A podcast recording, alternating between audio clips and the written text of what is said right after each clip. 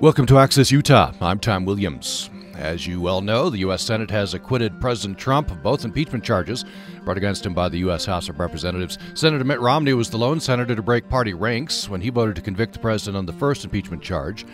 And today on the program, we're going to look back on this historic impeachment and look forward to the presidential election. Our guests will include uh, Associate Professor Mike Lyons, Professor Damon Cann, and Assistant Professor Robert Ross, all from the USU Political Science Department. And we bring in now Salt Lake uh, Tribune Washington Bureau Chief Thomas Burr. Thomas Burr, welcome back to the program. Thanks. Thanks for having me. Uh, and we'd love to know what you think about the impeachment, ongoing presidential campaign. Uh, this is uh, historic times, and uh, love to get your comments. You can email us to upraccess at gmail.com, upraccess at gmail.com. We already have an email from Cassie. We'll get to that shortly. Uh, we're on Twitter at upraccess, at upraccess. You can call us to 800 826 1495, 800 826 1495. So, uh, Thomas Burr, you're You've been in Washington through this whole thing. Uh, what's your biggest takeaway? You know, it, it, it started and, and it ended uh, exactly, I think, as we saw, uh, expected. Uh, in many ways, uh, I've been I've been using this analogy. It's it's like uh, it's like watching a football game when you already know the score at the end. It's just a question of uh, you know how the plays are going to go and how many overtimes we're going to see. Uh, it's been a very divisive time in Washington, uh, as we all know, uh, and having an impeachment is always uh, adds something even more to that. Mitt Romney's uh, decision yesterday, I think, kind of uh, surprised some of us. And uh, but along the way, we we all knew that uh, the House was held by Democrats, was going to uh, controlled by Democrats, was going to impeach the president, and the Senate, controlled by Republicans, was going to acquit him. Um, and in the middle of all this, in fact, before the final vote, we had the State of the Union. So there, there's some huge theater there, uh, heightened by, I guess, the historic elements. Yeah, it was interesting. I, I had a front row seat in the in the gallery uh, just uh, uh, over uh, over the Senate chamber, and, and I've I've covered State of the Unions for 15 years now, and uh, this was a, a fascinating one to watch. Uh, the President of the United States uh, impeached by you know half the body pretty much sitting in front of him, uh, senators who are weighing their decisions on whether to uh, quit or convict him, uh, and the Chief Justice uh, of the United States uh, sitting right there as well, presiding over the trial.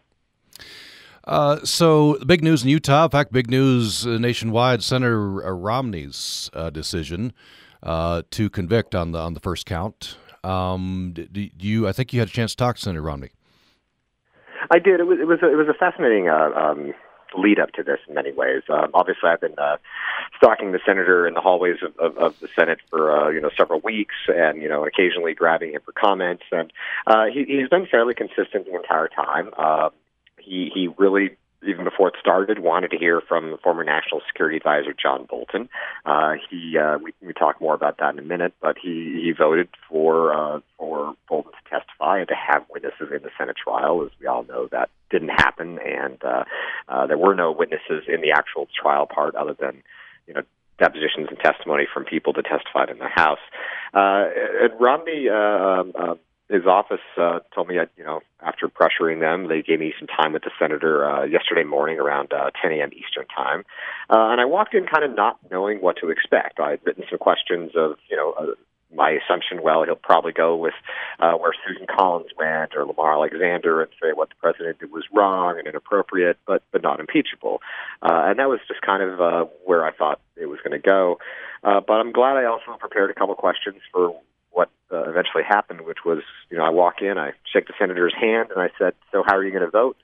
And he says, "I'm going to vote guilty on one, uh, the first article, uh, which is abuse of power, uh, brought by the the House." Uh, it was um, obviously kind of a, a big moment in Washington because up until that moment, it's been uh, very, very much down the party line uh, on, on Republicans defending the president, Democrats uh, going after him. Uh, and Romney uh, didn't come to this lightly. Uh, he's uh, he was telling me how he, you know, had a hard time getting to sleep, and that he was up at like, you know, before 4 a.m. Uh, for several weeks. He uh, really took this uh, this position as a, essentially a juror uh, in the Senate trial very seriously. He researched all of the impeachments. I think there's been 16 that have happened in the, in the course of the United States uh, history, uh, and he's researched all of those. He asked very substantive questions uh, when the senators were allowed to ask questions. Uh, and he said at the end of the day, uh, the, the, the preponderance of evidence. Uh, there was there was no no doubt in his mind that the president had done something he he believed uh, was was an egregious abuse of power to personally benefit uh, him and politically benefit uh, the president. Mm. Now, uh, uh, reading your story, he he said that uh, he wanted John Bolton to testify.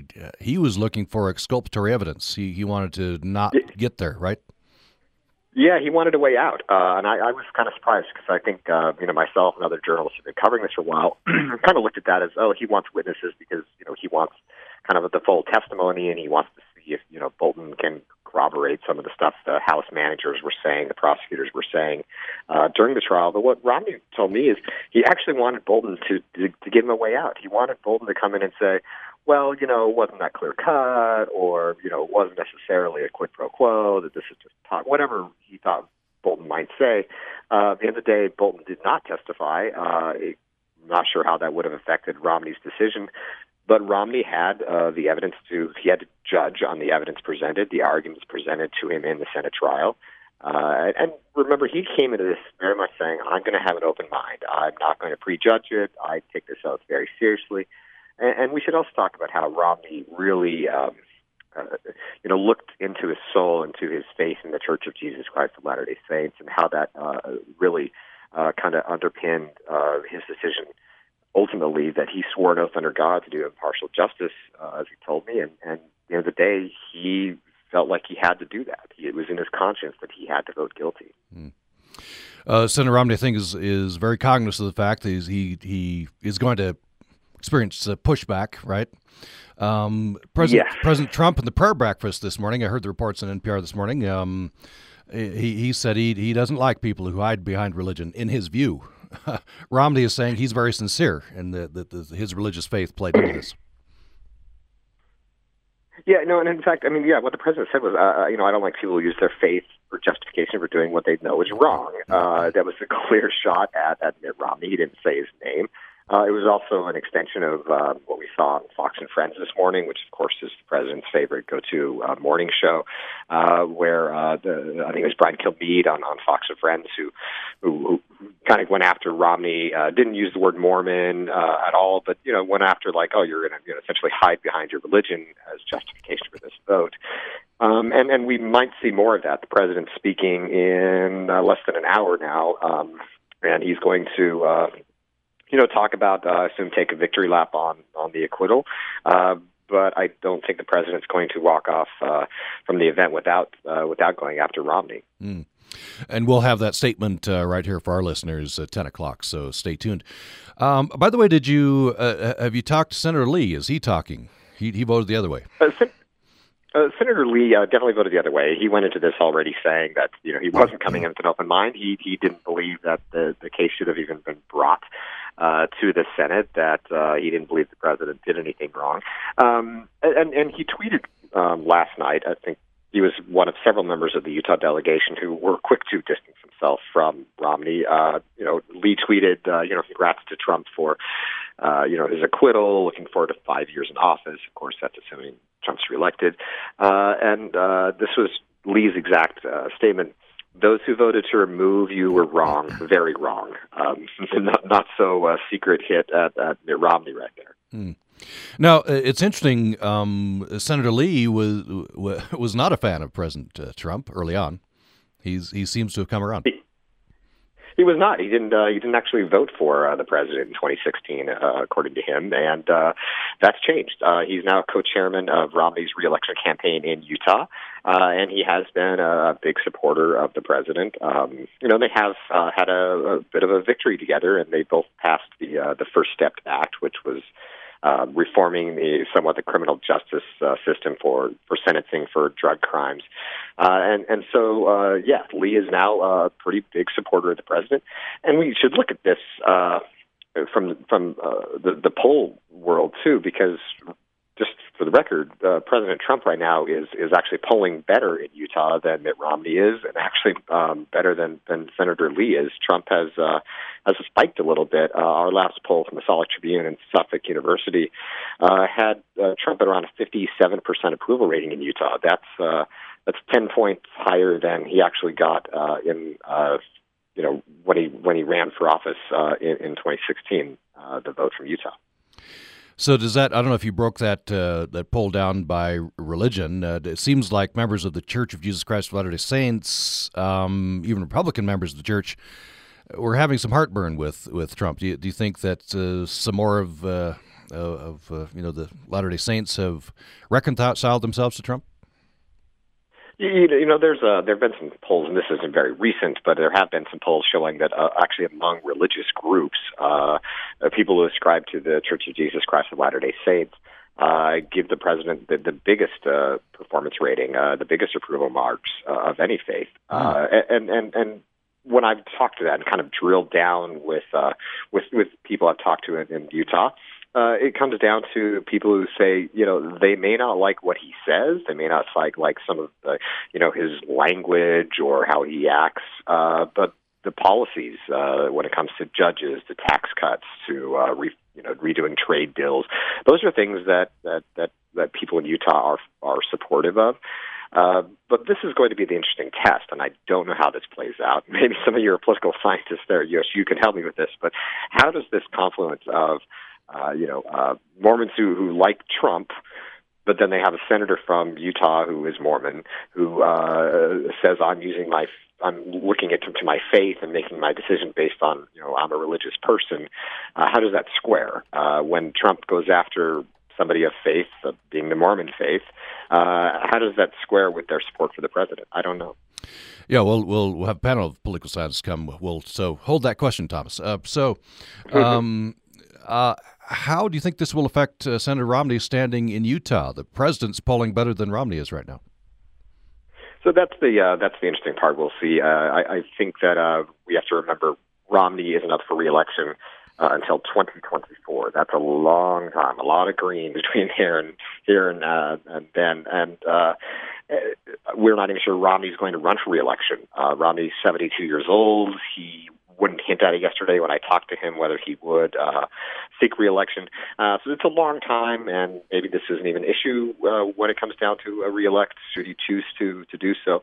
Uh, you know, he probably takes a hit uh, for the next little while because this is something that uh, is very much on people's minds. Uh, you know, this isn't a simple policy issue. They may disagree with the, the senator on. This is a pretty big, uh, pretty momentous moment. Um, and and I guess uh, at the end of the day, people are going to have to choose and, and and say, well, you know, clearly Romney's vote didn't matter in the end, uh, just because it was uh, a, a 48 uh, 52 uh, with Romney. The, the acquittal was a majority of the Senate. Uh, the president was clearly not even close to being removed from office, uh, but the vote uh, and and the attacks that Romney's facing already, uh, it's gonna it's gonna it's gonna it's, it's gonna there's gonna be some fallout, and Romney knew that there'd be some repercussions.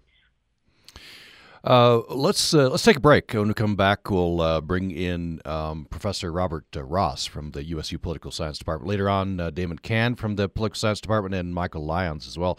And we'll keep Thomas Burr with us. Uh, Thomas, can you stay with us through the hour? I guess we'll have you as long as we. You got it. Okay, great. Um, appreciate your perspective from from Washington. So let's take a break. When we come back, much more. We'll have a couple of comments as well. We'd love to know what you think. Uh, this has been historic. It's been uh, uh, polarizing. It's been fascinating. Um, and uh, love to get your comment uh, now that impeachment is is over. Um, the places you can uh, get to us, upraccess at gmail.com, our email, upraccess at gmail.com. You can tweet at us at UPR Access, at UPR Access. You can call us, 800 826 1495. 800 826 1495. More following this.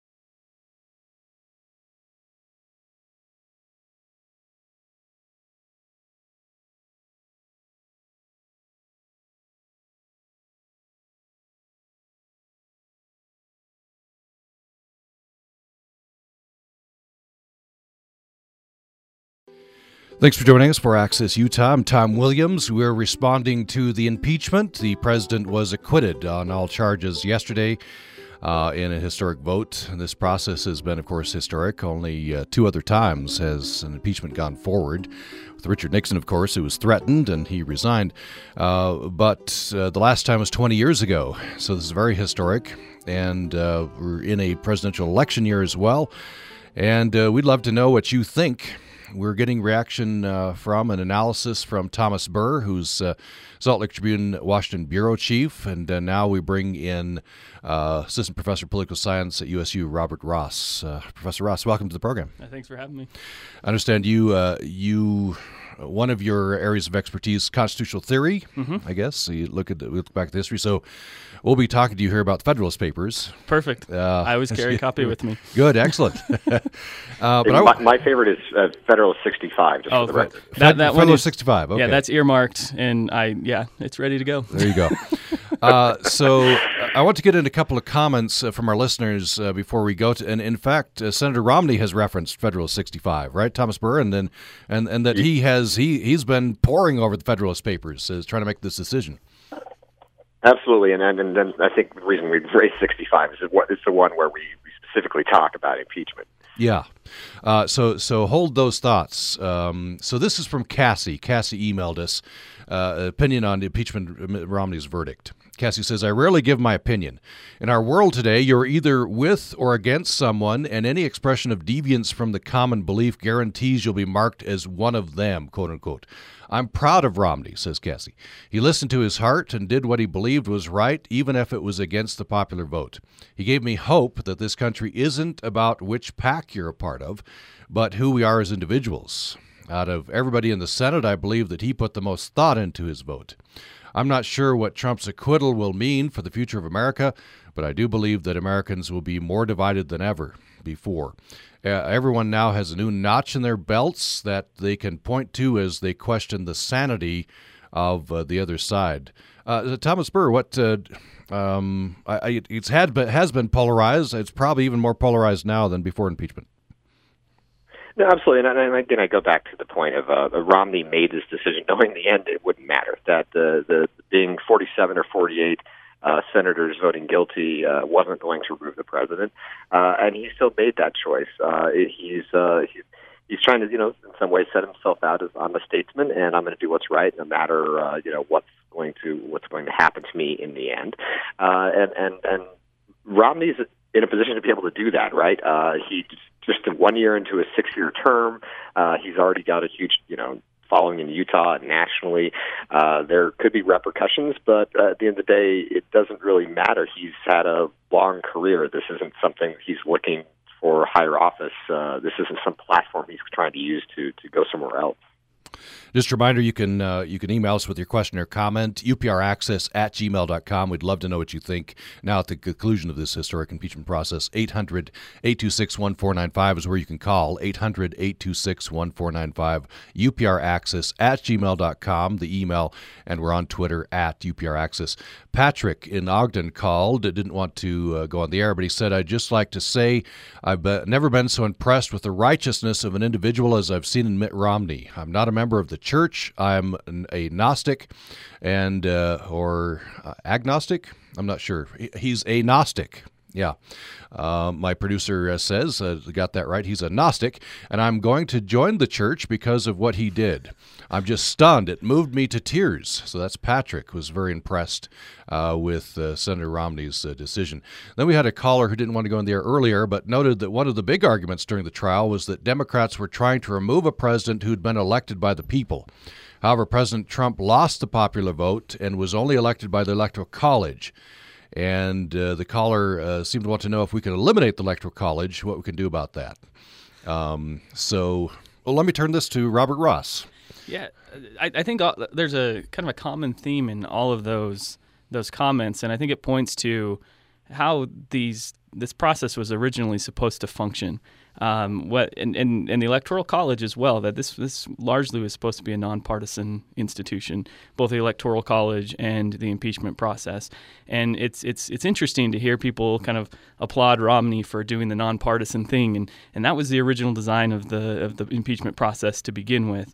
Um, and the reality is is that it's become very much partisan.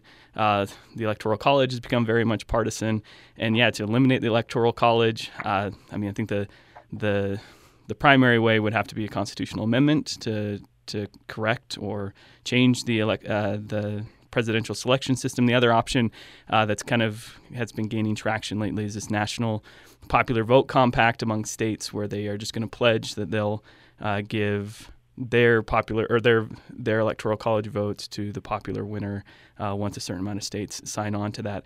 Um, I, there's there's very little incentive for some states to join in on that, uh, especially when they have a pretty large influence on the presidential election. And um, I, I, have my doubts that there will be any substantive changes to the mode mm-hmm. of presidential selection in the future. Uh, Thomas Burr, uh, this argument of sour grapes, we heard that a lot from the Republicans. That uh, just and from from the uh, Trump's defense team, they use this a lot. That uh, Democrats just don't like the way the election went. They've never liked Trump, and they they're looking for an excuse. And, and sure, there's there's a lot of that feeling out there, um, and and you can see from um, from the president's if you want to take a second and step in his shoes, uh, you know, since he's been elected, there have been, you know, investigations and probes uh, of course, every president faces those kind of things too. But you know, of course, we had you know the FBI investigation and the special investigator, special prosecutor, um, and then of course uh, you know the, the the Ukraine situation. Uh, they have felt like they're under attack all the time. Uh, you know, uh, as Robert can uh, attest here too. Uh, one thing we have to keep reminding people that um, you can't undo the election of 2016. It's uh, it's not like uh, Mike Pence would become president if Trump were removed. Uh, this is not taking Republicans out of power at the White House. It just would remove uh, President Trump, and now we know that's not going to happen, uh, at least this time around. Uh, it's uh, it, it is a constant thing you're going to hear, and I think we'll hear from the president again in just a little bit of he believes it's been a, a witch hunt and a sham from the start, and just Democrats, or if you want to believe Senator Mike Lee, the, the deep state, out to uh, to get the president. That's what Senator Lee is talking about, the deep state. That was his his uh, his his speech uh, yesterday on the Senate floor. Mm-hmm. Uh, he believes there's a you know an unelected, uh, unaccountable fourth branch of government, uh, essentially bureaucrats who who don't like uh, Trump and were doing everything uh, they could to try to get him uh, impeached and removed from office. Uh, that goes back to you know uh, the concerns about who was the whistleblower and and what did uh, did he or she know and were they coached. Uh, a lot of this were, were, were, theories that were brought out, conspiracies were brought out. Uh, uh, during uh, in the House and in the Senate. Uh, so, uh, Professor uh, Ross, uh, we've all been getting a, a re-education, right, in constitutional and and Federalist papers senators are talking about this, and and uh, Federal 65 has been pretty prominent. Uh, so tell us a little bit about Federal 65. Yeah, well, I, I, think the big the big question that that is kind of on people's minds, and I think this stems from Trump's legal team and Dershowitz's argument that the president can't be impeached if it's not like a criminal activity, and can we impeach the president for a non-criminal behavior?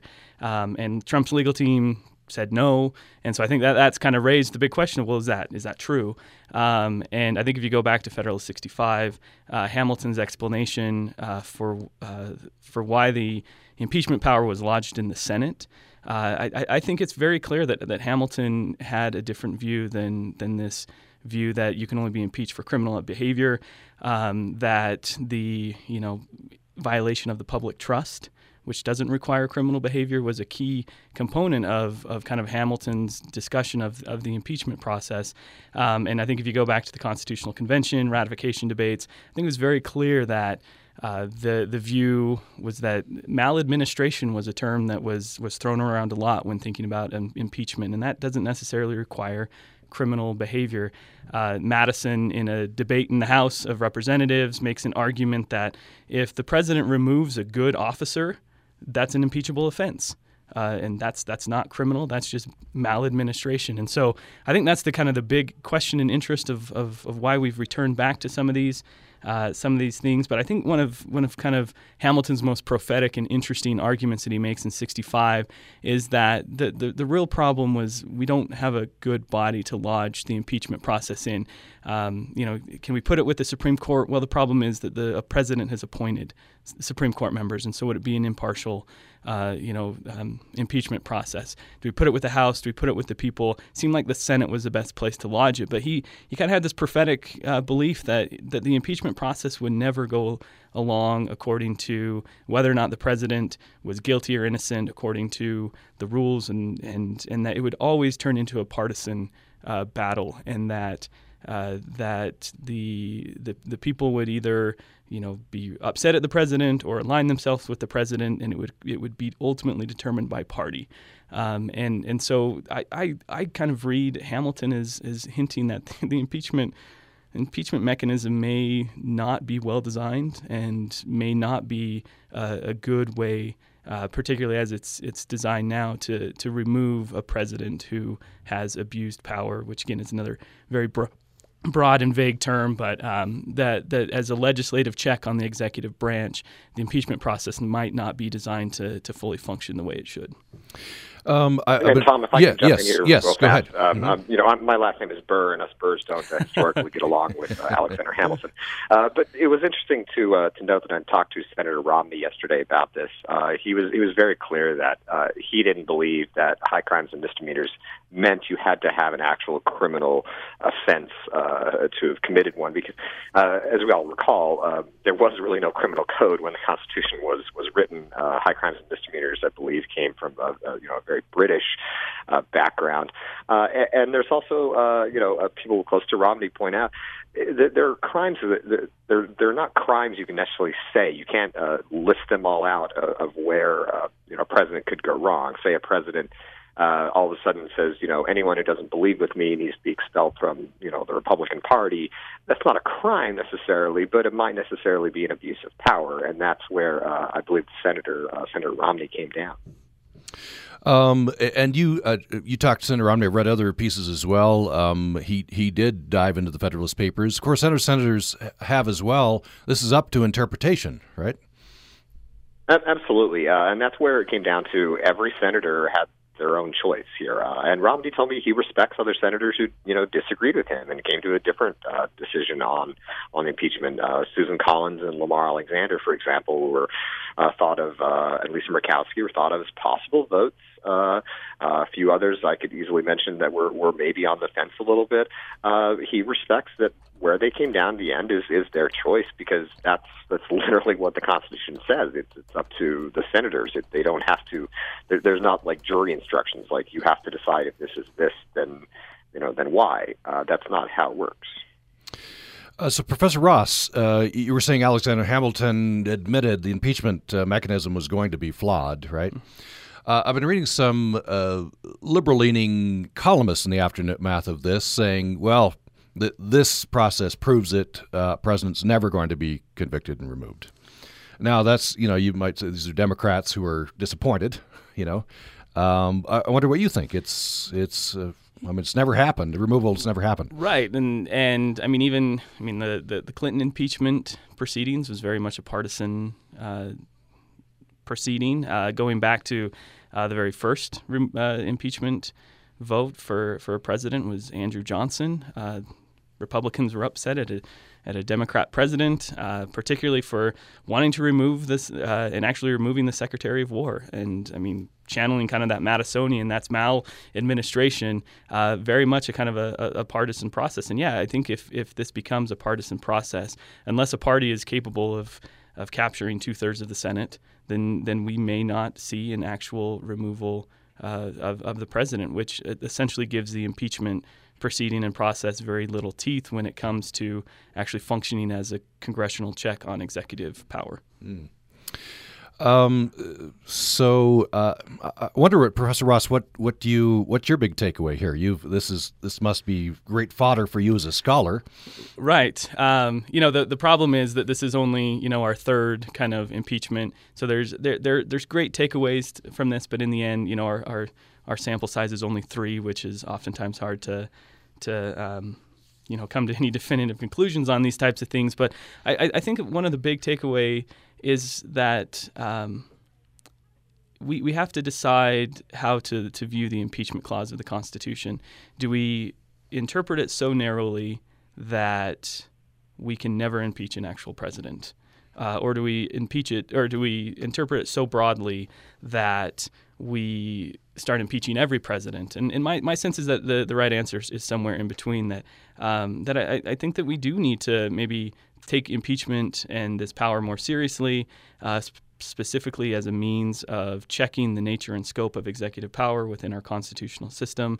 And honestly, uh, you know, if, if if the system functioned the way it was, and you know, all senators, you know, were like Romney and voted their conscience and not their partisanship, or uh, you know, that in, in, in that regard, and um, then then Trump may may have been removed, but then again, so have many many other presidents probably should have been removed as well, um, especially if you use this abuse of power as a, as a very broad uh, check on the president.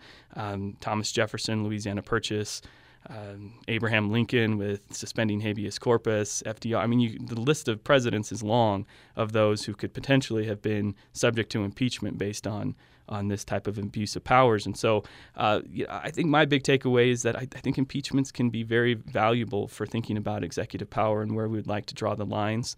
Um, on on what the executive is capable capable of doing, uh, the the downside being that it has become such a partisan um, spectacle that I that I don't know if there's much to be gleaned from that. Mm. Uh, Thomas Burr, um, I think the popular um, uh, perception is okay. There wasn't much being done in Washington before impeachment. Certainly not going to be anything accomplished now. I don't know what the mood is in Washington. Well, you know, I, I, I'm assuming that Congress will still nibble around the edges on some things. I mean, at some point we have to pass some budgets or at least continuing resolutions to keep the government. Looks like we've lost uh, Thomas. Um, do do we have uh, Professor Lyons on? Okay, uh, we'll we'll try we'll reestablish with uh, with uh, Thomas Burr. Let's bring on uh, Michael Lyons, if we can, um, who is Associate Professor of Political Science at USU. Uh, Professor Lyons, do we have you? We, we don't. Okay. well, let's turn to, to Professor Ross in, in studio here. Um, th- this I wonder what the founders felt that you know that that one of the things they worried about was partisanship, right? Right. Um, you know, and and the the general consensus is that the Constitution was designed to work against partisanship. A lot of the uh, institutional features were supposed to mute party competition, uh, but the, the reality is partisanship emerged quickly in government, and the Constitution became became interpreted in very partisan terms. Um, but yeah, I, I, think that on, on the fundamental level, at the original institutional design, the executive was supposed to be nonpartisan. That was the whole point of the electoral college that would disband, and uh, and and so when it came to reelection, it was a new body that would be electing the president, and therefore the president would not be beholden to any you know legislator or group of people uh, for for an evaluation of their job performance. Um, and that yeah, they they tried to, to to make it as nonpartisan as possible.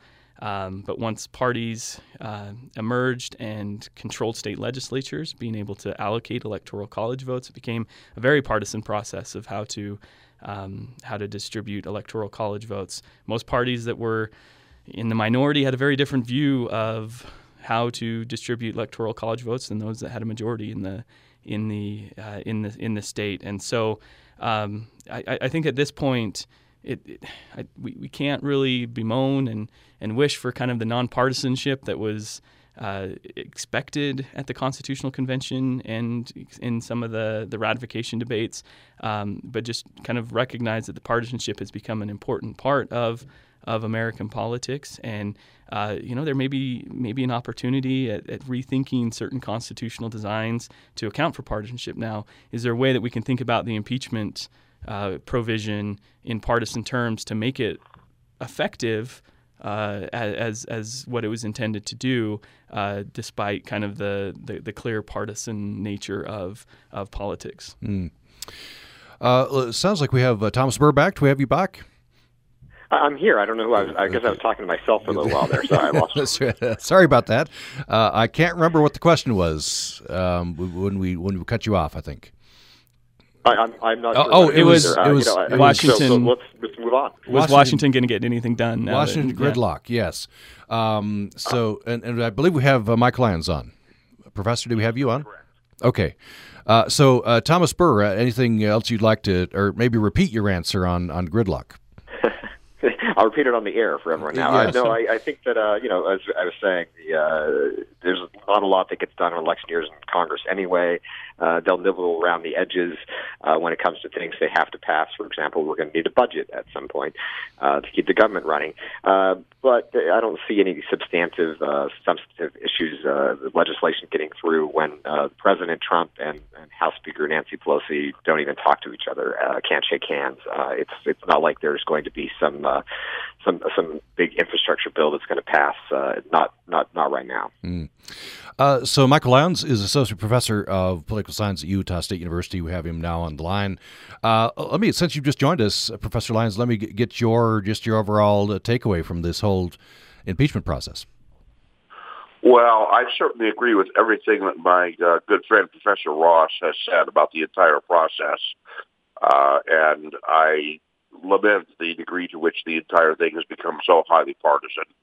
Um, I, I think what happened at the State of the Union Tuesday night was, I wouldn't say a national disgrace. That's an overstatement, but it, it certainly was not a healthy thing on either side. And um, I wonder where we're headed next with any of this. And I will say, uh, uh beyond what he said, that um, a process that is openly political, uh, such as the Europeans have, a vote of no confidence, where there's no pretense of the need for a constitutional violation or a high crime, but it's just political and everyone understands it's political. A process like that might make sense for the United States. I, I, I think I, uh, despite Professor Lyons saying that we agree on things, I actually disagree on, on, on this this point because the entire idea of executive independence was a, a, key feature of America's constitutional design. And if you have a vote of no confidence from from Congress, that just makes the president beholden to the body of Congress for his his tenure in office. And and if if I, I just don't know if that would be good politics to make the president a creature of congressional will if they can just have a vote of no confidence if when they don't like what he's doing. Professor Lyons. Well, I, I would agree that uh, I, it clearly has a downside, but clearly the impeachment process appears to be broken. Not that I necessarily agree that President Trump should have been removed from office. Uh, like Professor Ross, I've done a little bit of research here on what the framers had in mind, and it's fairly ambiguous. Uh, and I'm not sure entirely applicable to President Trump. But I just wonder down the road, what do we do when we have a truly incompetent president in office? Do we just uh, live with that year after year, especially in an era of nuclear weapons? Um, so I, I, I'm not happy with the status quo. Let's put it that way. Let's uh, let's take a break. We will bring in Professor Damon Cann as well. We have uh, Professor uh, Robert Ross, Assistant Professor of Political Science, Assistant Professor of Political Science uh, Michael Lyons. We're going to bring in Professor of Political Science Damon Cann, and we have on the line uh, Thomas Burr, Washington Bureau Chief for the Salt Lake Tri- Tribune. Before uh, anything you want to add, Thomas Burr, before we go to break. No, I think this is a fascinating discussion. I look forward to more. Yeah. Uh, let's take a break. We'll bring in uh, Professor Cann and uh, and conclude. Uh, there we'll have about uh, 10 minutes or so of discussion. We'd love to hear from you. We've had uh, several comments so far. Love to get your comment on this historic impeachment process. And we'll, we'll kind of change gears and look to the presidential campaigns that are ongoing and get our crystal balls as well. Um, this is uh, a, a, discussion on Access Utah about impeachment and now looking forward to the election. Uh, here's the way you can reach us 800 826 1495, or you can email us, upraccess at gmail.com, upraccess at gmail.com, and we're on Twitter at upraccess. More following this.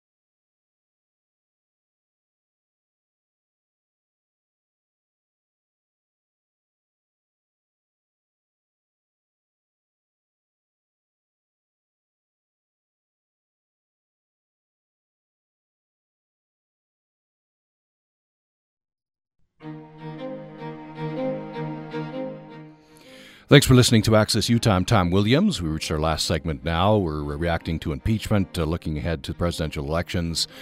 And we'd love to know what you think. Uh, we've had several comments so far. Love to keep that uh, going. Uh, you can reach us by email to upraccess at gmail.com. upraccess at gmail.com. Uh, we're on Twitter at upraccess, at upraccess. Uh, what do you especially think about uh, Senator Mitt Romney's vote? Profile and courage or misguided? Um, Senator Lee voted the other way. What do you think about that? What do you think overall uh, about the impeachment process and the result? Of course, uh, President Trump was acquitted on both uh, charges yesterday. He's going to make a statement top of the hour here, 10 o'clock. We're going to have that here on uh, Utah Public Radio. Um, so we now bring in Professor Damon Cann, professor of uh, political science at Utah State uh, University, to join the studio. We have uh, Robert Ross, who's assistant professor of uh, political science. On the phone is uh, Michael Lyons, associate professor of political science, and uh, also on the phone Thomas Burr, Washington bureau chief from the Salt Lake Tribune. Damon Cann, I've been asking everybody as they come in, just your overall takeaway from the impeachment process. Well, boy, uh, this has been a really fascinating chapter of American political history to watch unfold. Uh, and uh, the the words that I'd use to describe it are probably political theater. Uh, we knew uh, when we looked at this process, uh, I, I, think that Nancy Pelosi knew when she started down this road in the fall that where the votes were at, and that unless something seismic took place, the outcome was somewhat predictable. And so, as I discussed this with another individual this morning, I thought, you know, knowing uh, the direction that this was going to go. Uh, Mitch McConnell knew where this was going. Nancy Pelosi knew where this was going. Uh, lots of folks knew where this was going. Uh, the strategy then becomes for both sides what can they do along the way to inflict the most damage on each other? And I, my, my worry is that at the end of the day, uh, the side that uh, both sides inflicted the greatest amount of damage on our political system and our ability to sit down and engage with each other and engage in civic dialogue, uh, civil civic dialogue.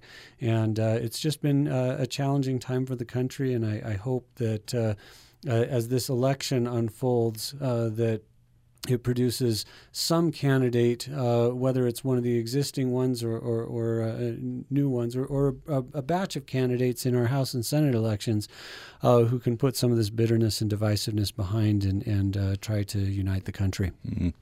Thomas Burr, I wonder, and maybe in conversations, uh, you know, off the record, I don't know, uh, what are, you know, what are people in Congress? Saying about that? Are they worrying about degradation in, in democratic uh, norms? Are are they worried about the polarization? Well, let me start with you know the, the on the record conversation I had with several senators, including uh, you know Senate Majority Leader Mitch McConnell yesterday uh, about Romney's vote. Uh, you know, because because there was a push. Uh, I think the president's son, uh, Donald Trump Jr., uh, message that you know said I was a tweet something about how Romney should be expelled from the Republican Party, uh, and I asked, you know, Mitch McConnell, uh, you know, how long is is Mitt Romney going to be in the doghouse? And he he responded, uh, you know, there are no doghouses here, and, the next vote is the one that matters. And so, you know, as much as you know Romney may be a little bit of a pariah for a while there, uh, he he's he's he's still a Republican. He still votes eighty percent uh, with the president's position, uh, and, and we're not really going to see that change. Uh, the question of whether uh, you know how Washington's going to you know find its way going forward uh, is always one I think we see. It's it's it's not like you know partisanship is a new thing here in Washington. Uh, certainly, some people are uh, the, the the town's a little bloodied and uh, a little sore from uh, from the fighting that's been going on uh, for the past several months. But again, it's an election year. Uh, there's going to be more coming, uh, and we're not all going to be just you know singing kumbaya soon. Mm-hmm. Robert Ross, if you you know we look back in history, we've we've had bitter, bitter, bitter periods, and probably worse than this. I, I guess is, that I don't know if that reassures me. yeah, I mean it's it's it's just the reality. Um, yeah, I mean the the even towards the end of Washington's administration, you know, the great revered George Washington that everyone's supposed to love, bitter partisanship emerged. Uh, there was huge outcry over the Jay Treaty that he he negotiated, and and and newspapers started printing about how Washington had you know completely debauched the the, the country, and there's vehement hatred towards him. Uh, and that's part of the reason why he wanted to to step down. He's like, I'm not gonna like, who wants to do this? Um, and and that just kind of introduced you know bitter bitter uh, bitter partisanship rivals uh, in elections. Um, and and I think that that's largely been the norm and not the exception in American politics. Hmm. I want to. We just have about five minutes to the end, so I, I do want to turn to the election.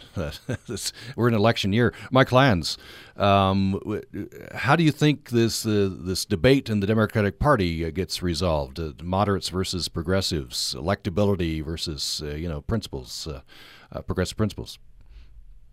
Well, it's difficult to assess where the Democratic Party stands right now and how it will go forward. Uh, certainly there is very, very strong sentiment uh, to remove, to defeat President Trump, no matter what it takes. And um, if Joe Biden had performed better in the debates and had a stronger candidacy all the way around, I think we would see rallying behind Joe Biden at this point. But frankly, his performance has been disappointing, and it was disappointing in Iowa and you just wonder what direction the party uh, is headed here as we move into the uh, primaries uh, towards Super, Super Tuesday.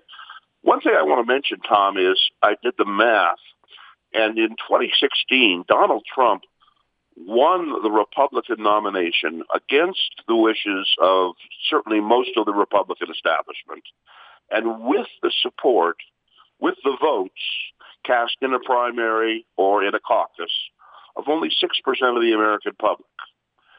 And so I think part of the issue here is the nominating process we have in both political parties that tends to power, empower political extremes and other dissatisfied, intensely opinionated people and give us candidates who lack broad appeal for the electorate as a whole.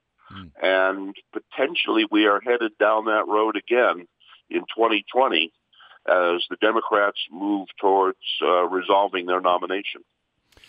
Uh, so, uh, Professor Cann, Professor Cann, we just have about a minute for this. What? Uh, same question to you. What do you? Uh, any you know? Put on your uh, future sight glasses. What's what's going to happen with the? what kind of candidate does the do the Democrats nominate? Well, I the, I think the Democrats are trying to figure that out right now, and uh, the winnowing process is very difficult to predict. Uh, a lot of the reasons for that have to do uh, as, as, we narrow down from uh, from you know a larger number of candidates after this election. There's probably after the Iowa caucuses, there's probably only uh, five or so viable candidates left. Where support goes from other candidates as it channels into these others, I think that's going to have a lot to do uh, with the outcome. Can uh, will there will it be Pete Buttigieg or Joe Biden or or Michael Bloomberg that draws kind of a mass of of more mainstream uh, and moderate Democratic voters behind them, uh, or is Bernie Sanders going to ride momentum uh, from a, a, fairly successful performance in Iowa through to a projected successful performance in New Hampshire and ride this train all the way to the nomination. Uh, again, as, as Professor Lyons identified, leaving us uh, with uh, a, a, nominee again, as we saw in 2016, uh, that based on the small but intense voices of a few people in the fringes of the party, uh, ends up with nominees that, that people in the core of the party aren't necessarily pleased with. Mm. And just have about a minute left. Thomas Burr will give you the last word. I'll just note before we give you the last word that uh, Utah's uh, moved up. I think we're part of Super Tuesday now.